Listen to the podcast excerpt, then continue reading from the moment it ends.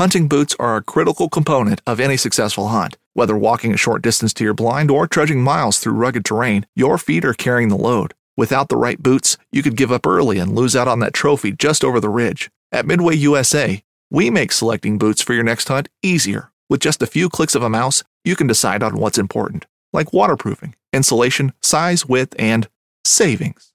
For just about everything for shooting, hunting, and the outdoors, check out midwayusa.com. Fishing like a local isn't just about catching fish. It's about connecting with the environment and the people who call it home. It's about hearing the stories and traditions that have been passed down for generations and sharing unforgettable moments with the people you meet along the way. Fishing like a local is having an experience that stays with you forever.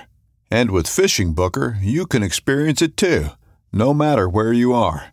Discover your next adventure on Fishing Booker.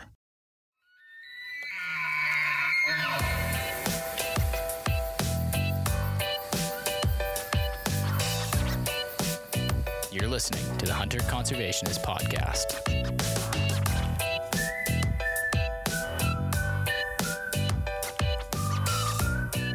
I want to dedicate this episode to a good friend of ours who's been on the podcast many times. In fact, he was on two episodes ago giving us a, an analysis of the draft grizzly bear management strategy for British Columbia. So, our good friend Jesse Zeman from Kelowna and his family's been severely negatively impacted by the big fires in the Okanagan and around Kelowna. So, we just want to share um, our thoughts out to Jesse and his family and the girls. Man, what an outdoor family! What a close family that loves fishing and, and hunting and prepping food together and everything. Um, Jesse, if you're listening, uh, this show is for you.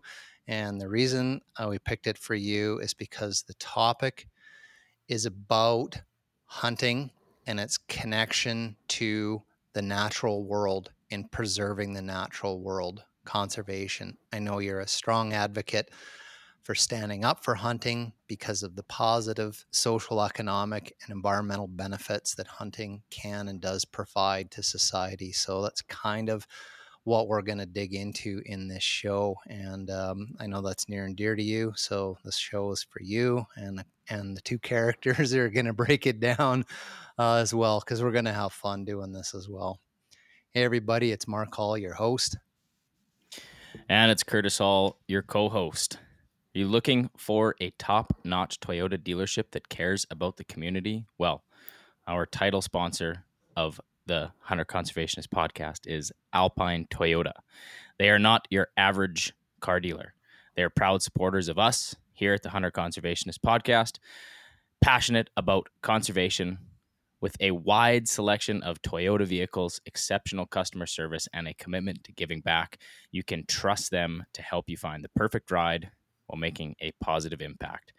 Visit them today and experience the Alpine Toyota difference. As always, big shout out to Alpine Toyota for their continual support of what we do here at Blood Origins Canada. Thanks. Guys, welcome back to the show. It's taken actually a while into this year uh, to for all of us to land our schedules together to get on the show. So, thanks for coming back, uh, Matt Besko, director of wildlife and licensing for the province of Alberta, and Dr. Lee Uh, Foote. uh, my my table my my title's changed it's changed. I knew it was again, was again, again, Okay, tell us what you are. So, uh, uh, executive director of hunting and fishing for. Uh, It may Alberta change before the, the show is over, too. Okay. At the rate that they change them around. It may. It may. Okay. And and depending on how things go with Lee, he could give you his own own title. Um, so that that might be. I'm trying to get him And trying to get him will. fired He so he can will. be retired like me. Oh gosh! So- Please, please don't, Lee. Please don't. Also joining us, Dr. Lee Foote, retired Yeah. scientist from the University of Alberta, living somewhere on an island now, aren't you? I am. I've, Vancouver I've got to swim to get back to the mainland. We're on Vancouver Island. in the province of BC? And do you have a BC hunting do license not. now I that do you live here? Sorry, It- Ah. it's it's going to happen. I just got to get around to it. If, if Matt would get, quit putting, Curtis, can you put Lee on mute for the rest of the episode? if Matt would quit putting in front of moose and big big mule deer and whitetails, I would have the real pressing need to get shoot one of these little micro deer over here.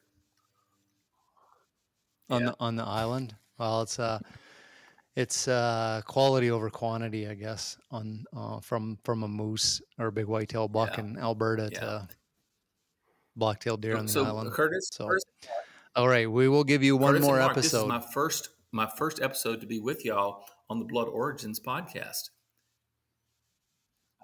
yeah. Still the Hunter Conservationist podcast, but we are now Blood Yeah. Origins Canada. I'm- so Yeah, it's like- a I like it. merging. Yeah, we're super excited about it. Thanks. Yeah. No, no, it's great. Now, this topic is this podcast. Uh, what I want to get you to talk about is based on a research paper I found. I right around New Year's sometime or around Christmas time, and I and I was just like, wow, I've never heard of this before. This is super interesting, and I know exactly who I want to have on the show to talk about it. It's just taken us a little while to get here. I just uh, this seems like a couple of weeks ago we were like, yeah, let's do some podcasts, and it was Christmas time, and Lee was trying to be all serious on the couch and give us a Christmas message, and you're behind him, Matt, there holding some deer antlers over his head on the couch when he's trying to be all serious. And geez, that was that was like eight months ago. So here we are. So the paper that I'm gonna uh, talking about, what it's the title of this podcast: "Should hunting as a cultural heritage be protected?" So it is a scientific paper that was published in 2020. And I'm going to give you just a synopsis of my understanding of what this is about to set the stage for Matt and Lee to give us uh, their thoughts on this idea. So, this paper is an assessment of hunting, and it's an assessment of hunting using the Polish hunting model.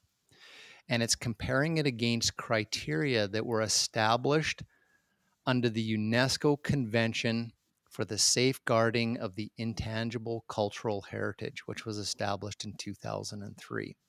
So, UNESCO, uh, division of the United Nations, stands for United Nations Educational, Science, and Cultural Organization. So, this particular convention is about things that countries and regions of the world should do to safeguard cultural heritage, but the intangible parts of cultural heritage. So not buildings, museums, paintings, but these nuanced things that that define a culture of people. In this specific paper, they're looking at the convention and they're asking the question if the intergenerational transfer and collective knowledge and the exercising of hunting skills is an intangible cultural heritage in Poland. The premise is in protecting the intangible aspects of a cultural heritage is if those intangible aspects of a culture are connected to and leading to tangible benefits for nature, creating tangible natural heritage heritage in countries and regions of the world, then that cultural heritage practice should also be protected because it's essentially leading to the protection of a natural heritage for that cultural region. So they want to ask whether hunting skills and practices in a particular region or country, this one being Poland, deserve legal protection as knowledge and practices that are based on nature because they provide these nature-based benefits. There's five tests to determine whether hunting is an intangible cultural heritage that should have legal protection. So one are the hunting knowledge and skills collective? Are they something that's possessed by everybody in the culture? are they passed on from generation to generation? Are they embedded in the people themselves, part of the culture? Does that knowledge and skills about hunting in any way conflict with human rights principles. The third test what is the significance of this hunting knowledge and skills for the protection of nature and conservation? What is the significance of this hunting knowledge and skills for economic balance? And do these does this hunting knowledge and skills demonstrate a cultural identity in the area that's based on nature? So those are like the five tests to determine whether hunting, and in this case, the Polish hunting model, uh, is an intangible cultural heritage that should have legal protection because it's creating natural heritage. So well, this this was kind of cool. So this assessment method is designed to strip away all the rhetoric around ideologies and the po- political correctness of hunting because it's being attacked under all these different ideologies and, and political correct ways and these sorts of things. So they're saying, no, strip all that away and look for these intangible cultural heritage benefits that are benefiting nature. So they wanted to broaden the perspective, the look at hunting, and uh, the the author said we want to change the perspective on the analysis of hunting from a phenomenon that is reduced to just talking about some type of special hunting like bow hunting or deer hunting uh, and its related rituals. And they want to look at hunting in a more broad way. And, and, and is hunting a group of nuanced or, or manifest, manifestations of this intangible heritage. So some of the things they're asking is hunting have skills that are transferred and exercised in a traditionally established manner? Is hunting related to the economic sphere, like regulating animal numbers, reducing damage? Uh, does hunting provide for nature conservation, reducing invasive species, uh, reintroduction of endangered species, these sorts of things? And as well, does the culture of hunting have a specific language its own literature, music, or venison based cuisine. So they're wanting to kind of expand what we would normally think of if we we're analyzing hunting. Now, here's an example. So, under the UNESCO Convention for Safeguarding the Intangible Cultural Heritage, 18 countries of the world submitted to the United Nations that hunting with falcons be established under the convention as an intangible cultural heritage of hunting that has these benefits.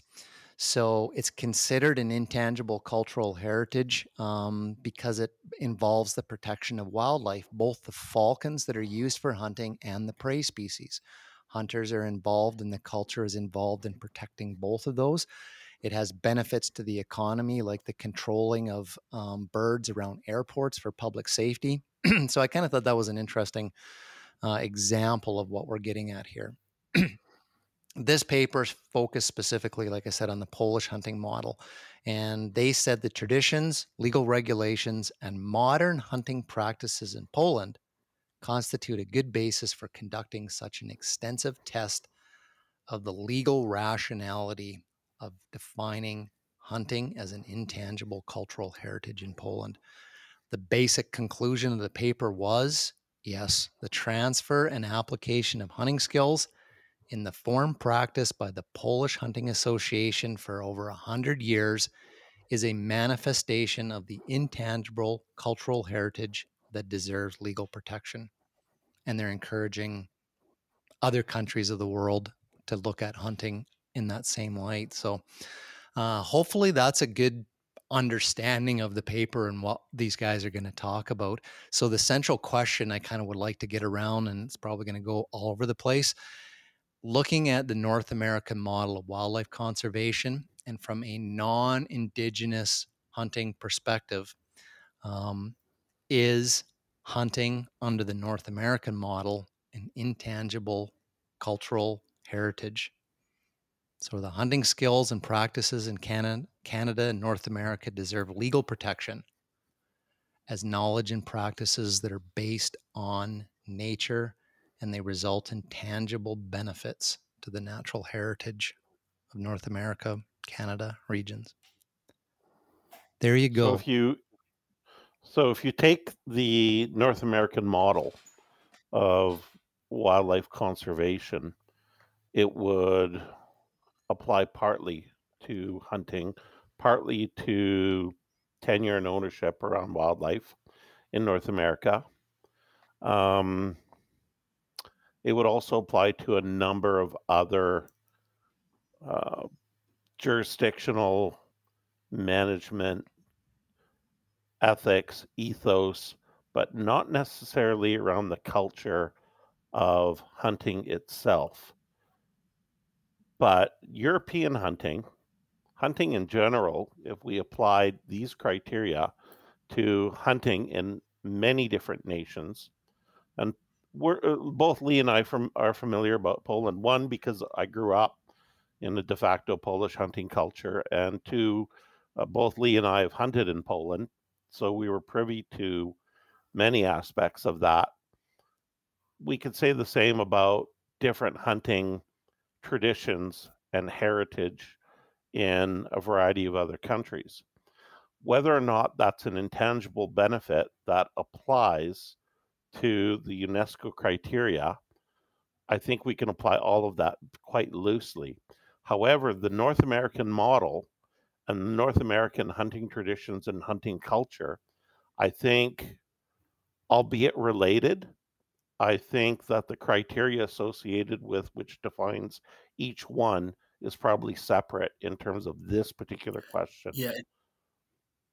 So there's seven tenets in the North American model, and a lot of them are around, you know, wildlife as a public trust resource. Um, you know the the uh, uh, wildlife for legitimate use only, uh, wildlife not for illegal markets. Some of them have some you know crossovers, but it isn't necessarily defined just around hunting related yeah. elements. It, it, in some ways, this is trying to throw a blanket of approval, whether it's North American Wildlife Management Model or it's the UNESCO criteria, and gain legitimacy for what a large group of people want. Uh, but this is these in some ways these are matters of the heart and matters of the passion, matters of culture and intergenerational, and they are quite subjective. Quite uh, they don't yield well to scientific analysis yet they vaguely fit some of these criteria. And we, we need that comfort and that structure, I think, in order for us to have something to hold on to to carry this forward and legitimize it, if you will. Now, hunters don't need to legitimize their activity because they, they bought in. But to those that are doubting and those that would oppose or those that that would want criteria, a litmus test, if you will, about the legitimacy of hunting, then ticking these boxes off of, of collective skills and and um, uh, uh, significant conservation, economic basis, these sorts of things, they help highlight and spotlight the value of hunting, not just to hunters as a self gratifying activity, but to a broader society. They embed hunting in society in a meaningful way that you can see from any perspective. So I like that. It's been very popular in the southern United States for states to just on a whim pass these really interesting laws that say it is a, a state right to hunt. And so it's a way of holding the, the anti-hunting folks in abeyance. And it's um, they don't have a lot of philosophical backing like this does, uh, but they're it, it's something that it's it's positioning in some ways to gain hopefully gain acceptance. But there's a talking point here that has some real opportunities to bring the discussion to hunters, non-hunters, future hunters, past hunters, and say, look, this this institution that's carried down through the generations is absolutely doing good for all of us. And I sort of half jokingly said to Mark, really, I distill this down to one line: Is hunting good for? Does hunting make the world a better place? And it, to me, that's sort of my course's litmus test. They've broken it down into finer divisions here, and I come down resoundingly yes sure there are some rotten apples and some bad examples out there and there's some conflict but overall it does make our world in Canada a better place for a lot of the reasons spelled out in this paper and some other ones. If we can reconcile the indigenous, non indigenous friction that currently exists, and I'm confident we can, if we can uh, get the public to understand that there is no true balance of nature, it's not a stable thing, that there are fluctuations and we are adaptive and re- respond responsively to these changes, that has value. If we do full utilization, if we link to disease control and, and management that way, if we realize that the most dangerous animal in Canada is a white-tailed deer because it kills so many people on the highways, and we are part of the solution. We're part of the fix-it solution more so than part of the a problem. So I think we need to reorient ourselves, and these talking points are actually quite helpful. Yeah. Well, I, I would also I, I would also look at the existing legislation that we have, recognizing hunting, fishing, and trapping in Canada. In Alberta, we have a Hunting, Fishing, and Trapping Heritage Act that was uh, that was put into place in 2008, and it basically says, yeah, um, Albertans have the right to hunt, fish, and trap within the provisions of the law and the Wildlife Act, Fisheries Act, and the Migratory Birds Convention Act. So basically, it says, yeah, you can hunt as long as the legislation allows you to hunt. But, and that recognizes the heritage of hunting in Alberta, but is it a distinct cultural intangible? And I always look to the example of something along the lines of um, a tangible benefit and the recognition around that, including what Lee described as pretty loose principles. So let's take a look at a protected cultural, um, tangible product and Neapolitan pizza has to be made from durum wheat or semolina wheat from a particular area in Italy. It has to have San Marzano tomatoes. It has to have buffalo mozzarella, and it has to be made in Naples. The same for champagne. You could take the same grapes, the same methods, the same materials to create that type of product in California, but you can't call it champagne. It's unique to the region. If you take a, an analogy to hunting, and let's say it's Polish hunting, there may be very many common elements around the way Polish people would hunt, and it's common with Hungarians, Germans, Czechs, Russians to some extent those same sort of hunting traditions that are passed down from generation to generation. It may be even practiced in some parts of North America, but because it's unique to the Polish language, the Polish culture, the Polish forests, then is it part of the Polish culture? Is it intangible? Given the definitions here, I would agree with Lee Yes, it meets those definitions. Is it subjective? Yes. But there's a much bigger set of questions here that we have to uh, address. And that's is hunting in general beneficial to nature? Are hunters and are human beings benefiting from the hunting experience? And what really, really struck me as part of this paper is the fifth criterion is that the hunting knowledge and skills versus the idea of n- nature related cultural identity. So it speaks to me as either human beings are part of nature and participating actively in a natural ecological process. In this case, it would be predation. And we far removed ourselves from that type of element. We do so indirectly. We we prey upon all sorts of part, parts of the natural world but we do this act deliberately and it's unique from any other sort of nature related activity and we take responsibility for it. That's something that's unique to hunting and it has its benefits, economic and otherwise. But in terms of providing that particular relationship to our natural world, it's unique in, in of itself. It has benefits, and I think it should be respected even for that. I would like value to say that your ass is sucking pond water there, Matt, but you put you hit the nail on the head. I think we tend to agree.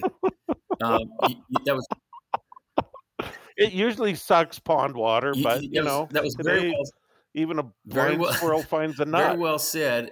And I think you're exactly right. The get off point on this ladder of things that we appreciate between the hunter and the bird watcher photographer is that intentionality to take a life and to take responsibility for it and extend that tendril of mortality causation out there and actually own that setting and that situation with some pride, with some backing, with legal grounding, and with intention to use it.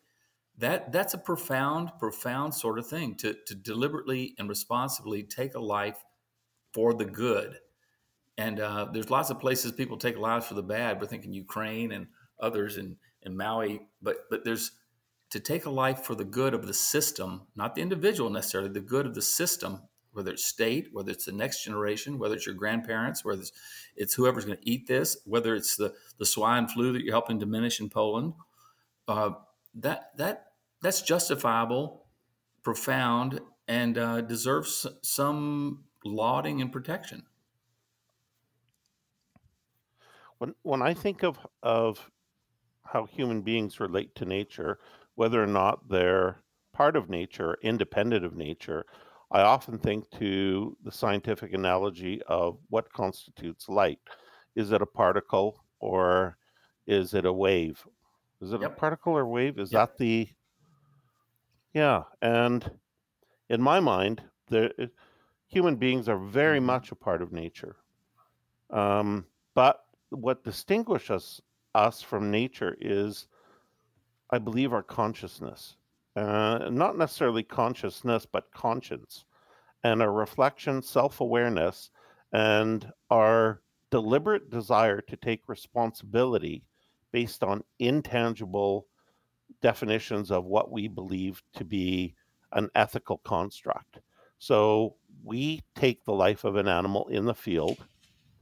We aren't going to eat it from the ass out in in and then, you know, leave the rest. We will take responsibility for that. And where the uniqueness of European hunting traditions come forward, as well as some indigenous hunting traditions, you give thanks for that animal in that hunting experience. You share that with friends.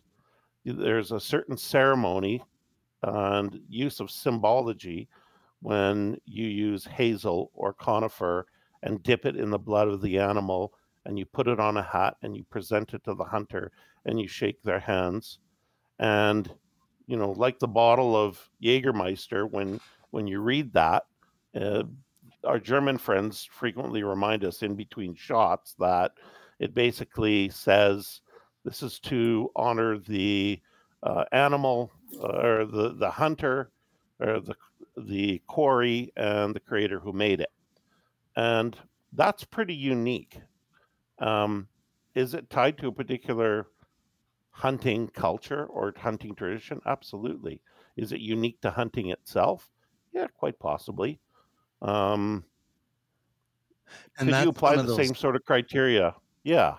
That's one could of those things that I think it, criteria? it's an intangible benefit that what you were just describing, right? Like that's kind of what this is is designed at is like what are these things that these hunters are doing in their culture that's this intangible thing. Like it's not it's not like, oh look, hunters have a trophy room. There it is. They have a museum. It's like, no, what this intangible thing. It's like if you're a scientist with your with your notepad and your pen and you're peering through the window and it's like they gather in the room, the fire is lit um, the bottle is taken off the shelf and it's like then these shots and then they say these certain things and uh, they talk about like the deer and stuff and this happens time and time again year after year after generation after Yeah. generation and somebody goes there's this thing that hunters do and then they go out and there's still deer on the landscape and everybody's getting uh, you know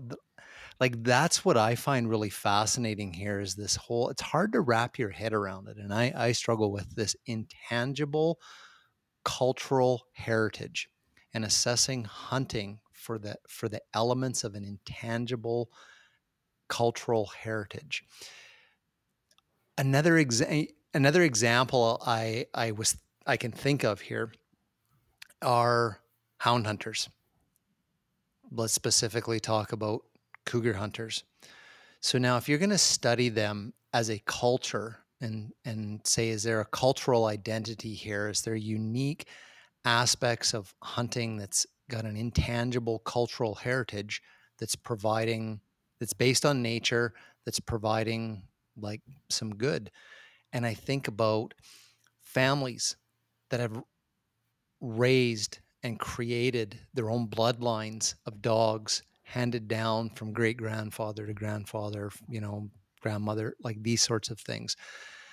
Their passion their knowledge their worshiping of these cats the pursuit not taking them sometimes, you know, walking away, the love of the dogs, all of these things, if somebody were, to study that and go, there's a whole bunch of intangible things that these people are doing with hunting, passed down knowledge and skills. Nobody else on the face of the planet knows how to find a cougar, tree it, and and whether to take a picture of it, shoot it, or put a radio collar on it and, and study it.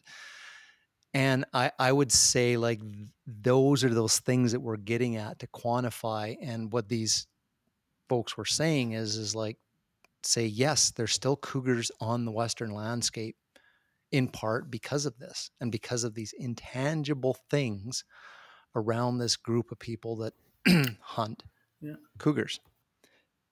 I, d- I just find like and and part of what I liked about what they were saying was is getting past the rhetoric, rhetoric the rhetoric and the political correctness of you know hunting hunting with dogs is cruel and it's a blood sport and these people are horrible people and they should die terrible deaths 10 times over and this sort of stuff and and they're saying no strip all that away and are there things about these people that have led to the preservation of habitat and mountain lions that's worth a country or a region saying these intangible benefits need to be protected. These people need to be allowed to continue to raise dogs and pursue cats because it's connected to our natural heritage and the fact that we have lions living in North America. Well, we're jumping back and forth a bit here. I, I get everything you said. I've seen the same thing play out with some serious rabbit hunters or beagles in the South. A lot of those guys don't even shoot rabbits. They just want to hear the dogs run. They want to see the dogs work.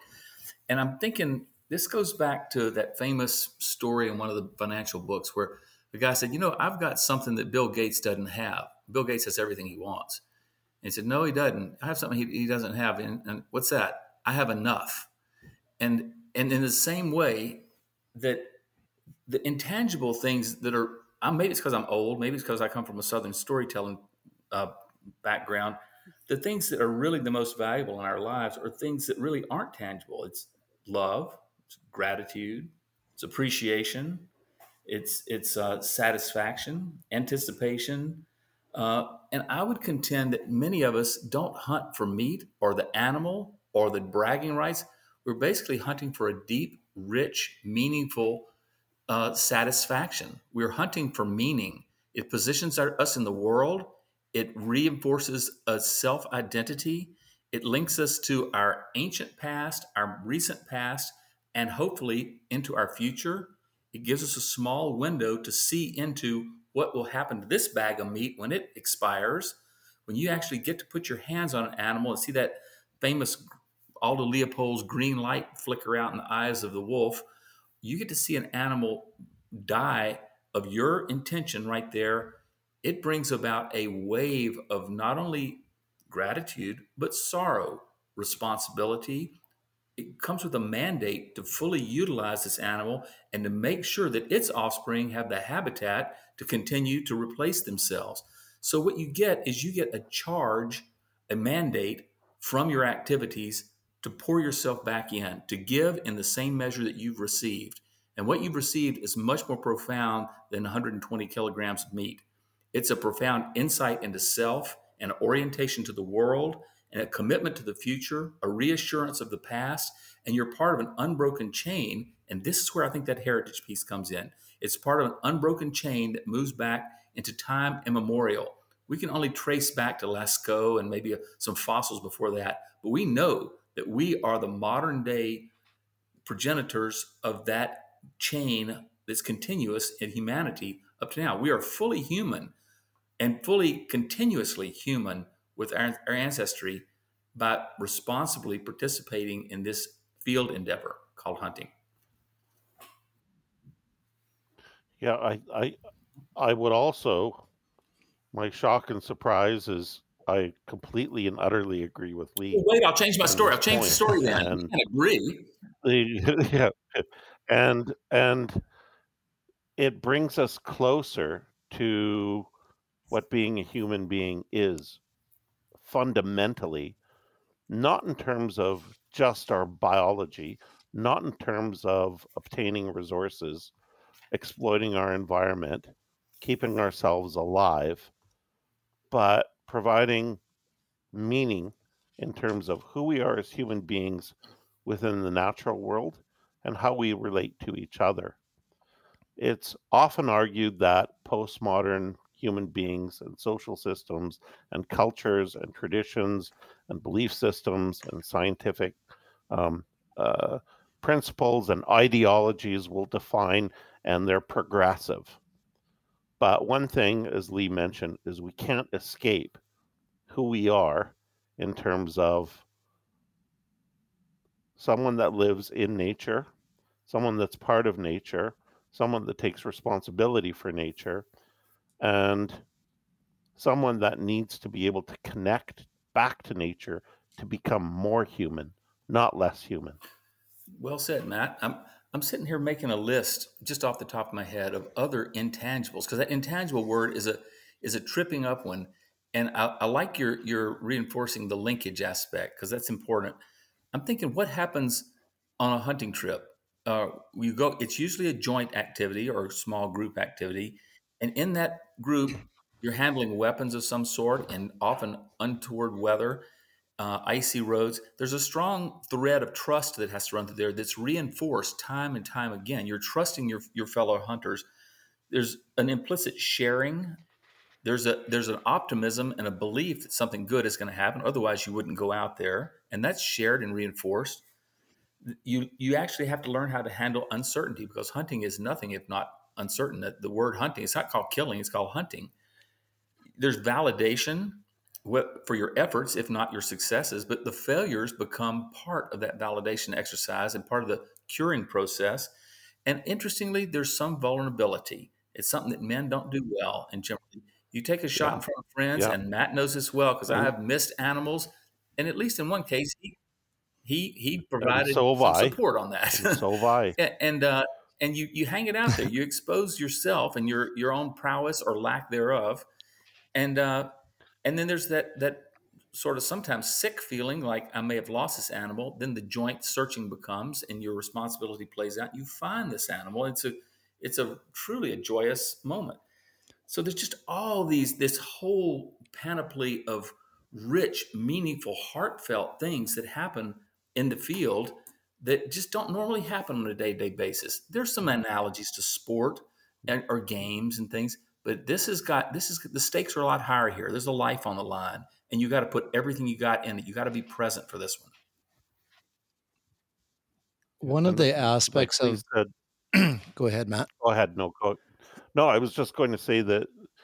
Yeah, that's absolutely spot on. The, the consequences of your decisions in the microcosm in a very condensed day of hunting will run the continuum of joy, tragedy, sorrow, triumph, exaltation, friendship, uh, irritation, and, and ridicule, uh, humility, pride, everything.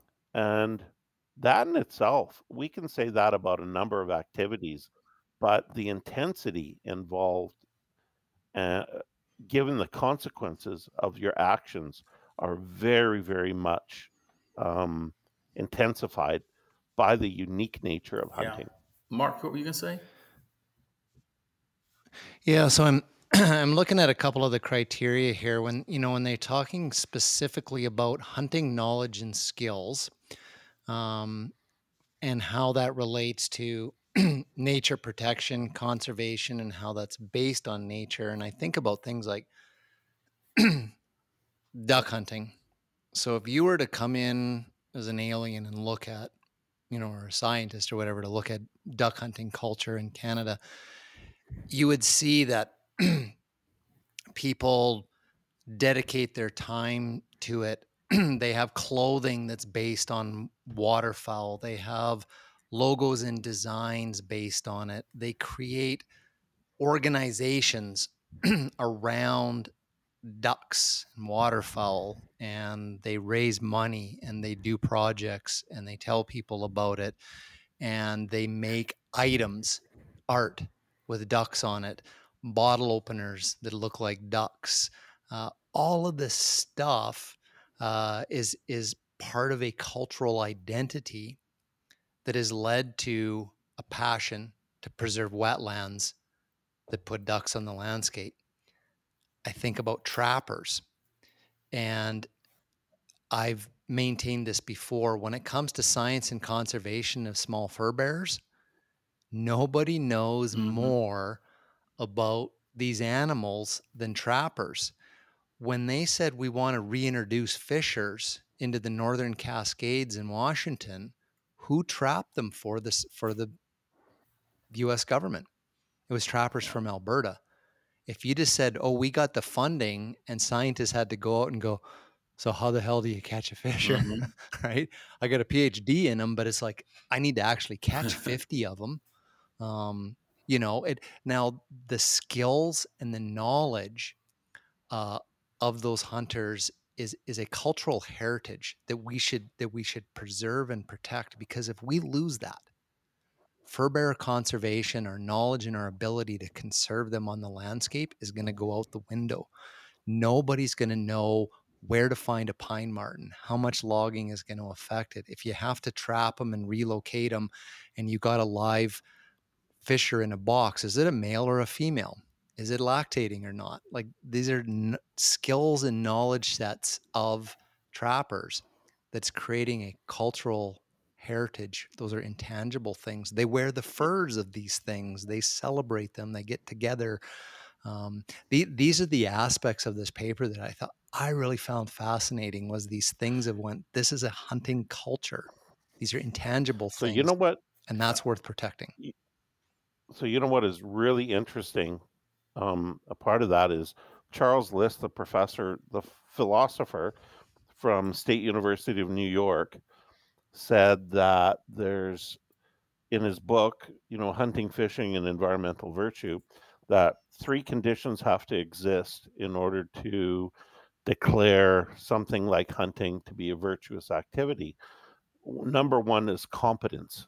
So being good at doing what you do being a good shot, being able to identify wildlife, knowing the natural history, um, knowing your birds, knowing the general ecology of the landscape um, is a virtuous activity, is to be knowledgeable and competent, to be able to do it right. Secondly, is an awareness of where hunting or angling is in the broader scheme of how we manage and interact with wildlife what are the ecological um, uh, economic and social benefits of hunting for broader society and our natural landscape and having an awareness of that. Knowing what affects habitats at scale. Knowing what human beings are able to change at scale for a variety of habitats and the effects thereof.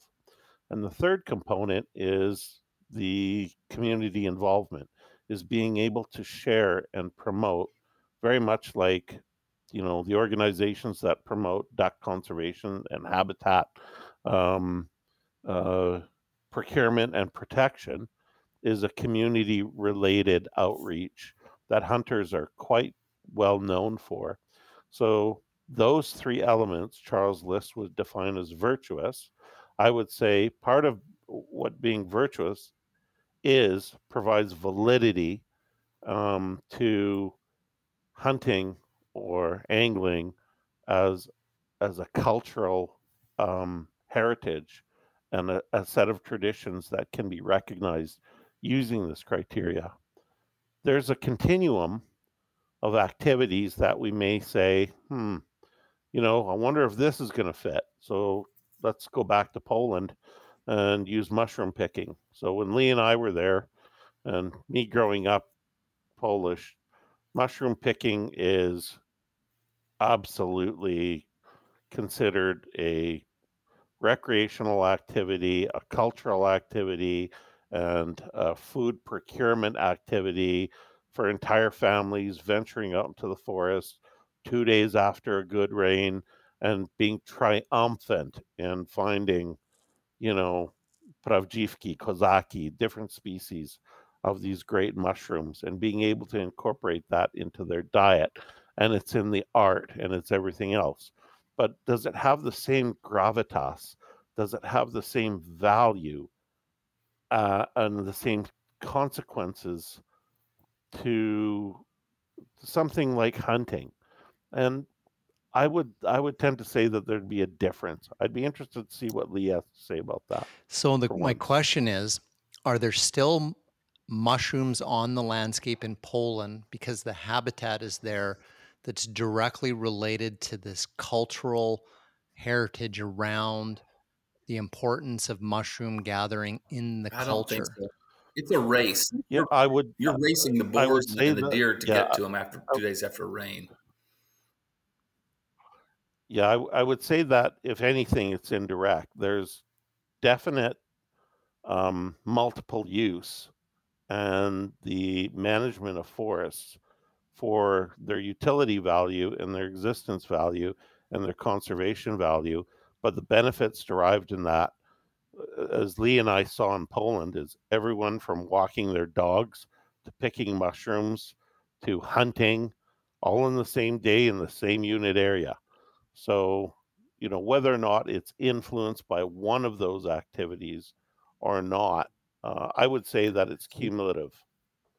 And and Lee's right; it's a race before the wild boar, the roebuck, and uh, anything else that would eat a mushroom. You know, I'm them. multitasking here. I'm listening out of one ear to the erudite uh, Matt Besko and the insight, insightful Mark Hall, and I'm jotting down all these words that are intangibles that I can relate to hunting. And I'm going to read these very quickly, but I want to come back to whether or not they distill down to the word fun, which I think doesn't do them justice. Hunting, to me, an intangible, there's the belonging, there's the selflessness of it, there's the largesse that you receive, there's grace sometimes, there's the self forgiveness for blown shots, there's a bonding that happens, there's mentorship opportunities that we can all do, there's prowess and skills they talk about a fair bit in this paper. There's the honing of observational skills and a self awareness, a spatial awareness. There's virtue that Matt just mentioned. There's pride, the good kind of pride. There's joy, there's delight, there's social acceptance, there's appreciation, and there's gratitude. These are all intangibles. Now, to the people that don't use like to use words, I mean, we all love words. Everybody here loves words and erudition and and uh, metaphor and analogy. But when a, a hunter in rural Louisiana or southern Alberta or backwoods Ontario says, "Why?" asks "Why? Why do you hunt?" and they say, "Because it's fun." Well, they are, I think, receiving this long list of intangible benefits, but they just don't have the conceptualization of the words to put it out there in a, a more convincing form. And when you say it's fun, that doesn't play particularly well with the public because that suggests you're just a simple pleasure seeker at the cost of somebody else and at some other organism. And the puritanical or judgmental non participant's mind is going to quickly condemn that as fun as a pejorative. It's fun at somebody else's expense, but that doesn't tell the whole story. There are all these intangibles that are lining up behind this person, and that's the reason that they will give money to the conservation organizations, that they'll do volunteerism, that they will sit in a cold, icy tree stand for 12 hours without seeing anything. There's a commitment level there because the reward structure built into it is self perpetuating. It keeps us investing deeply of self because the self is so deeply rewarded and it's the intangibles that carry that through. We might give a good story about meat or about the bragging rights or about the size of the antlers, but really it's so much more than that. Those things alone would not carry the day. Yeah.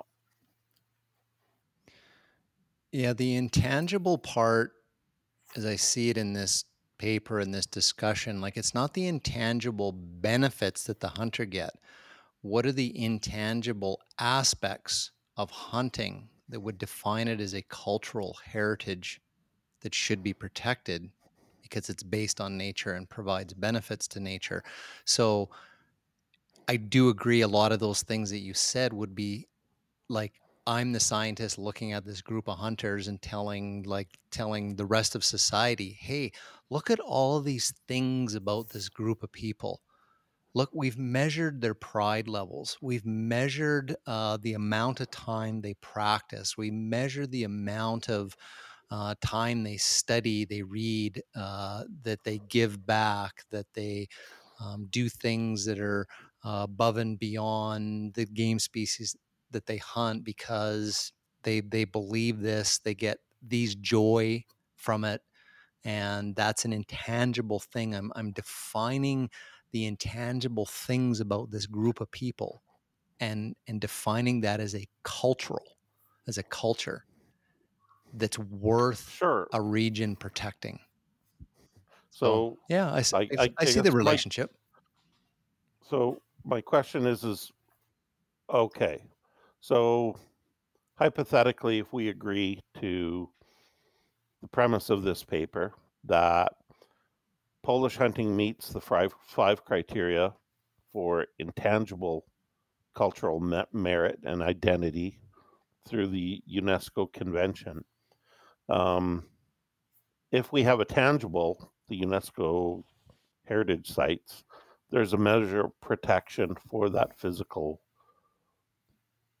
object or area or monument or forest or whatever.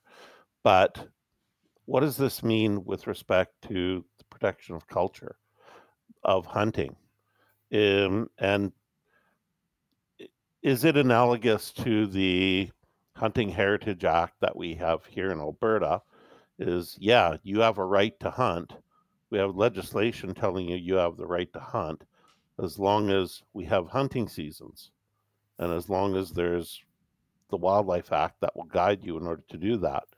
So I, I guess that if if anything, it will say, and this is me guessing, but I wanted to get the perspective of others on today's call, that would it protect the access by residents, non-residents, as a intangibly um, or intangible cultural element that needs to be protected as an activity in terms of access to the resource when it can be allocated sustainably. So, if it's protected as such, will it protect it from basically not allowing that activity? Or if the broader society believes that this is not a legitimate use of our natural resources, it's from an ideological perspective, uh, society has voted against it or so forth. Would this UNESCO um, designation protect that and say, no, if you have them, if you can manage them sustainably, then, and you're a signatory to UNESCO, then you have to allow people to hunt as a cultural heritage. That's what I'm interpreting. But is, is like that the case? down their throat when you go that route. I mean, I'm more of the of the ilk you want to use honey instead of vinegar to catch more flies. And I've taken Mark's challenge and tried to do a list of for non-hunters. I, I, it's easy for me and for any of us to talk about the benefits to the individual of the hunter, but to trying to make a sales pitch, Matt, and not go full legal and justify it in the courts or in the in the agreements. I mean, I'm making another list a, it, it foster, hunting fosters a commitment to conservation, disease control, habitat maintenance, watershed protection, more nature available to the non-hunters, reduced demand on the food supply, better forest regeneration, safer highways, and wild animals that are not semi-domestic, like the the three uh, blacktails walking across my yard a few minutes ago. They don't they they thumb their, their hooves at at uh, humans. They they they're not wild animals. They're like goats in my yard now, and so there's a lot of roles that hunting can play to reorient society's relationship with nature and their safety and their environmental quality and the amounts of habitat and the connectivity and the viewscapes and the erosion potential. So I think we our activities spill over and benefit all of society in instrumental and hopefully appreciation ways. Um, and I think that's the case you have to make. When you look at how hunting affects beneficially a hunter, it's very different from how it would affect a non hunter or even an anti hunter. So, and I think that what this these uh, IUCN things are trying to do is spread that umbrella of, of benefits over people that partake in hunting and people that don't partake in hunting. I also see what this this convention is about, which is the big picture of preserving biodiversity on Earth, and where preserving cultures is a necessary precursor to preserving biodiversity. And they they go hand in hand. That that's a that's a, a, a an underlying thread I saw in this concept of the of the UNESCO yeah. convention was that preserving a cultural identity based on nature goes hand in hand with actually preserving nature itself and the world needs that countries and regions need to protect not just hunting, this was just one example, but to protect the things in their country or region where a culture and its heritage is connected to the preservation hmm. of yep. of nature. One of the reasons this is really interesting to me is because of this this tension that you used, Lee, in this country about indigenous peoples' right to hunt and non-indigenous peoples.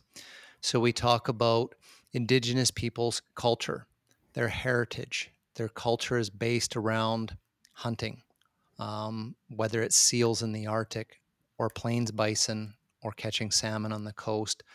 There's people's entire heritage revolve around an animal. Um, the animals that are carved into totem poles as part of the culture, their beliefs, uh, and and so when we see things like um, people go, well, nobody should be killing um, seals. That's just cruel. And you can get your meat in the grocery store. And people are like, so, first of all, in Canada, the Inuit people have a constitutional right to hunt them. Seal hunting is part of their cultural identity. You take that away, they no longer have the culture. Thousands of years of knowledge and tradition and skills around hunting are the reason that seals still exist to this day there. And so you, the United Nations would say you need to preserve that culture because it is linked to the preservation of that natural heritage as well. But as soon as the conversation around those exact same ideologies move away from indigenous peoples to those of us, us that are here on the North American continent because of our European ancestries and our European cultural heritage, it's kind of like society saying none of that counts for for you. Some in society will say that, like, but I, I think that you you can make some some do. So you'll even see the the staunch anti hunters say, "No, we're fine if indigenous people hunt grizzly bears, but you can't." Yeah. Um, so so this is where I found this fascinating is is because it would potentially be a way to recognize, let's say, the European hunting culture as part of the heritage of North America because that's essentially where it came from and then morphed to the habitat and the species of North America. But I think you could trace its roots back. Um, and and and to be able to say that in itself is a culture that's based on nature that's worth preserving if you want to preserve nature in your country or region. And and I just like the idea of expanding that conversation to give rec- recognition to non-indigenous That's a well, a, a really important point, and it's risky, Mark, because everybody on this podcast right now, and many of the people listening to it, we're, preaching to the choir. We would love to have a shield against those that would oppose this thing that we identify with and we're passionate about. And if it's used as a shield, we basically have just polarized the issue a little further. My hope is that an explicit listing of these benefits of intergenerational transfer, economic good, conservation, all that stuff will shine a light on the benefits received by the non hunters as well.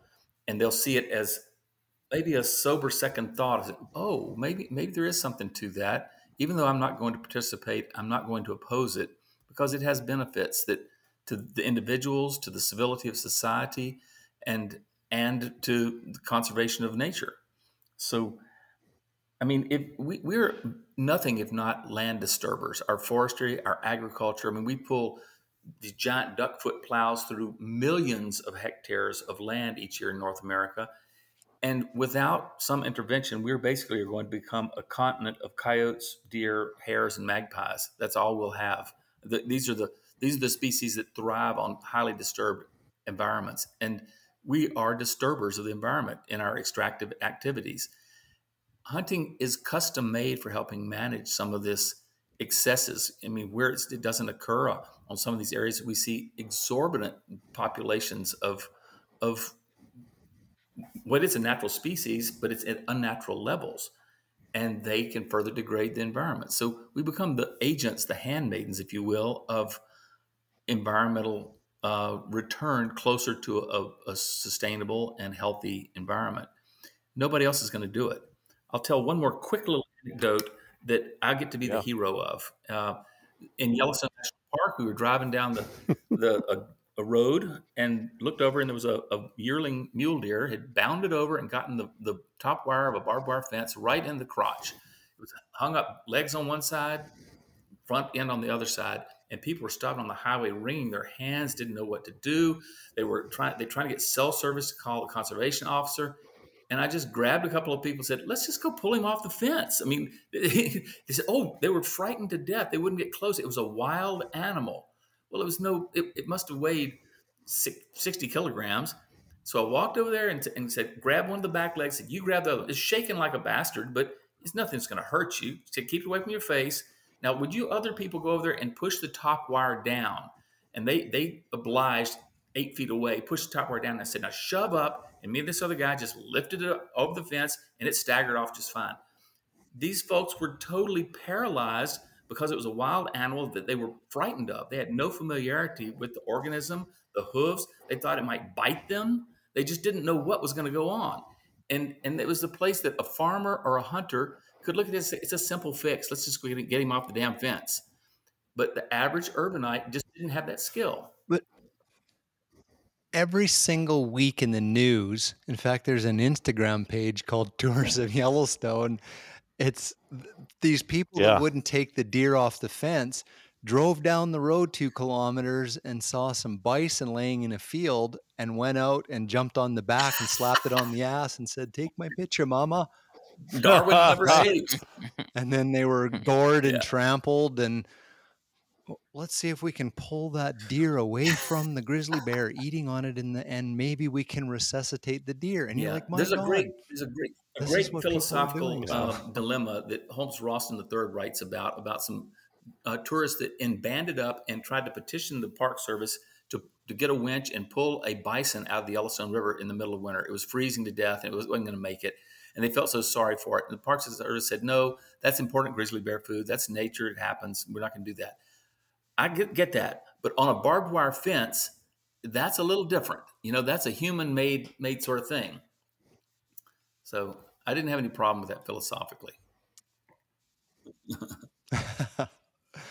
oh, this this has been this has been eat a, it.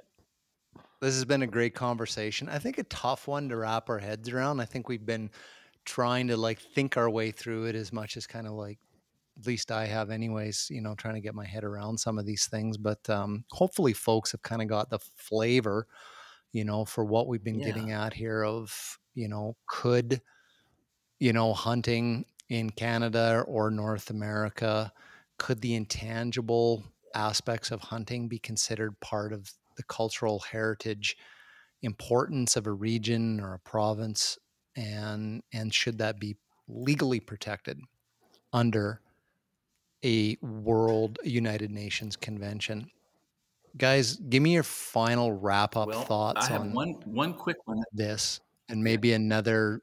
No, is it a I'm duck story rely caught in a that. I fence in think we probably, ought Yellowstone? to, Or we probably ought to give the proper Polish pronunciation of the authors of this paper. I don't have them in front of me, but if one of y'all does, I would love to hear you butcher it first, Mark, and I'd like to hear Matt say their names correctly. I'll, I'll get Matt to do it because I, I don't have Have it you open. got it, Matt? Yeah. Wojciech Dajczak, Dariusz Gwiazdowicz, Aleksandra Matulewska, Wojciech Repeat that, please, Mark. Szafrański. Yep. no, I, I here's my final thought. So so what I'm going to do here, we'll we'll we'll use AI and take what Matt said. It'll re-say it in my voice. I'll insert it into the podcast right after you ask m- Yeah. me that question, and then we will also use AI to replicate your voices. And you'll go, "Oh my God, Mark, that was so amazing! You're just Yeah. unbelievable with the Listen, Polish if you come out there Jeez, and wave we're just- artificial insemination in front of me, I, I'm not going to. I'll just say, I'll say something that sounds a lot like what Matt just said. Dude, we won't be artificially inseminating you. Don't worry about it. Uh, we've threatened. We've threatened with Lee on So I several have, hunting have one trips. wrap I do have one wrap up question, and that is this is not easy stuff. Not question, comment. This is not easy stuff. We've ro- rolled around it wallowed in it, but I think that one of the duties that responsible hunters have is to think more deeply. Don't just relegate this is fun. Think about what you're really getting out of this, the deeper meanings of what you're doing. Add some nuance to it, dwell on it. You got a lot of time in a duck blind or a deer stand. Think about the import and the meaning of this, the value of it, and what the best parts of it and the worst parts of it. Maximize the good, minimize the bad, be a good ambassador. Good summary. Yeah. Matt, can you I top think that? that. Oh, I can always top that. No, I, uh, I, I, I, I would say that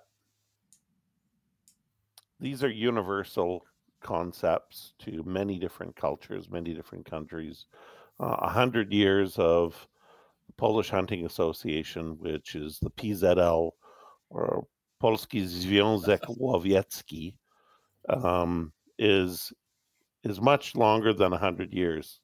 The association itself may be a hundred years old, but the hunting traditions are several hundreds of years old, maybe even a thousand years old. Canadian hunting traditions, uh, traditions in the in the United States, uh, are also probably several hundreds of years old. Um, and I and I think that there's an opportunity for us to identify what those traditions are. And I think in North America, probably more so than Europe, they're varied and they're quite unique. And uh, but I'd say in terms of the criteria, they're probably quite similar in terms of meeting those UNESCO uh, principles. And um, I think to some extent we've tried through, you know, Ontario has a Hunting Heritage Act. Uh, we have one here in Alberta. I believe there's a national one as well. But in order to extend this on an international basis, I do believe has merit.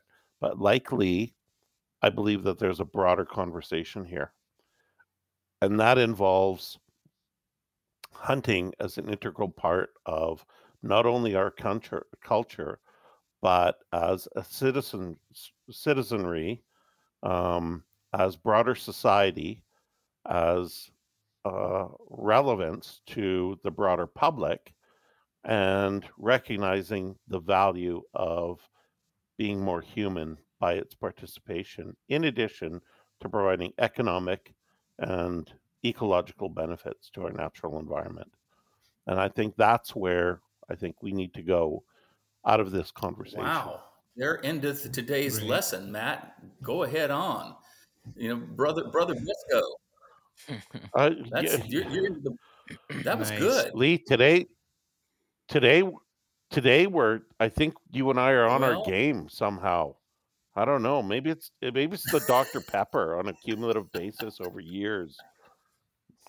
only, only if it's only if it's got peanuts in it. Yes, you were definitely on your game because you talked science, you talked social values, you talked, um, you know, perspective internationally, some history, your knowledge of your own country, and you talked about in far in in in artificial insemination. So it was like, leave it up to you guys to that. I would never have bet that that was going to come up in this You brought it up, but- you know, and we didn't. No, I said artificial AI. intelligence. Great idea. That's a. Yeah, artificial intelligence. Where you where have you No, been that's on the island? Insemination. That's only insemination. didn't get enough cussing in. We, we, we, were on, we, we hell, damn, crap, shit. There we go. Our quote, we were shy of our quote. Lee, Lee, what, you got to squeal like a pig. Squeal like a pig, Lee. I didn't get to do that. I'm not boom, boom in the Toyota. That's we gotta we gotta we gotta use that as the outro uh, the outro music. Uh, Curtis, any parting thoughts on the use of artificial insemination to do post production of this podcast? I'll, uh, I'll our have to get back to you on that one. There goes another sponsor. Right on. The Hunter Conservationist podcast is brought to you by Alpine Toyota in Cranbrook, BC. Check them out. I got word that the new dealership is open as of a couple days ago. So check them out. It's pretty slick. I think uh, we, you and I, should organize a, a time to go down there and and uh, see Bruce and see the new dealership and see what all the hype is about because it's uh, it's pretty cool and it's freshly freshly open. So, uh, as always, we're very grateful for the folks down at Alpine Toyota and their continuing support of what we do here at Blood Origins Canada. No, that's a good idea. So they're officially Cranbrook Toyota now, and I saw on their Instagram page they were having a professional day today, uh, which meant the main uh, facility was closed down, and still parts of the big building are empty. They're just big open concrete floors, and they were doing office chair races. so they're they're they're having fun too. We love we love uh, Alpine Toyota. We love Cranbrook Toyota. Thanks a lot, guys. Thanks for coming on the show again. Um, in depth, serious, and just a ton of fun, lightheartedness around these topics, and I appreciate that immensely. What you guys bring to these conversations. Yeah, well, thanks so much, and and thanks for introducing uh, these topics to us because uh, I think we're we're we're pretty comfortable talking about you know the slam dunks around you know whether or not thirty odd six versus two seventy or deer management Uh-oh. and allocation. Like conversation. but these, but but but yeah, but these topics these topics are relevant meaningful and challenging and this is i believe what hunters need to discuss Can we maybe No. do a And podcast from the that Toyota dealership someday, an on site? You know, I think that'd be, you bet. that'd be That would be pretty That'd be cool. cool. yeah When you're when you got your BC hunting license and you're coming over here to go hunting, uh, we, I- we can. i want to see lee in like uh like a 33 inch like raised up tundra fully decked out with like a horn that mimics a pig squeal and that that is lee with I full gator definitely wrap. a 1987 yeah Yeah. Like so, the truck looked like a rusted like a gator. 1987 Toyota Corolla. yeah yeah. That'd be the Lee Mobile. Guys, thanks so much. Uh, appreciate you coming on the show and look forward to having you a few more times before we're talking and giving Christmas wishes again. All right, everybody. Thanks for listening, and we will see you in the next episode.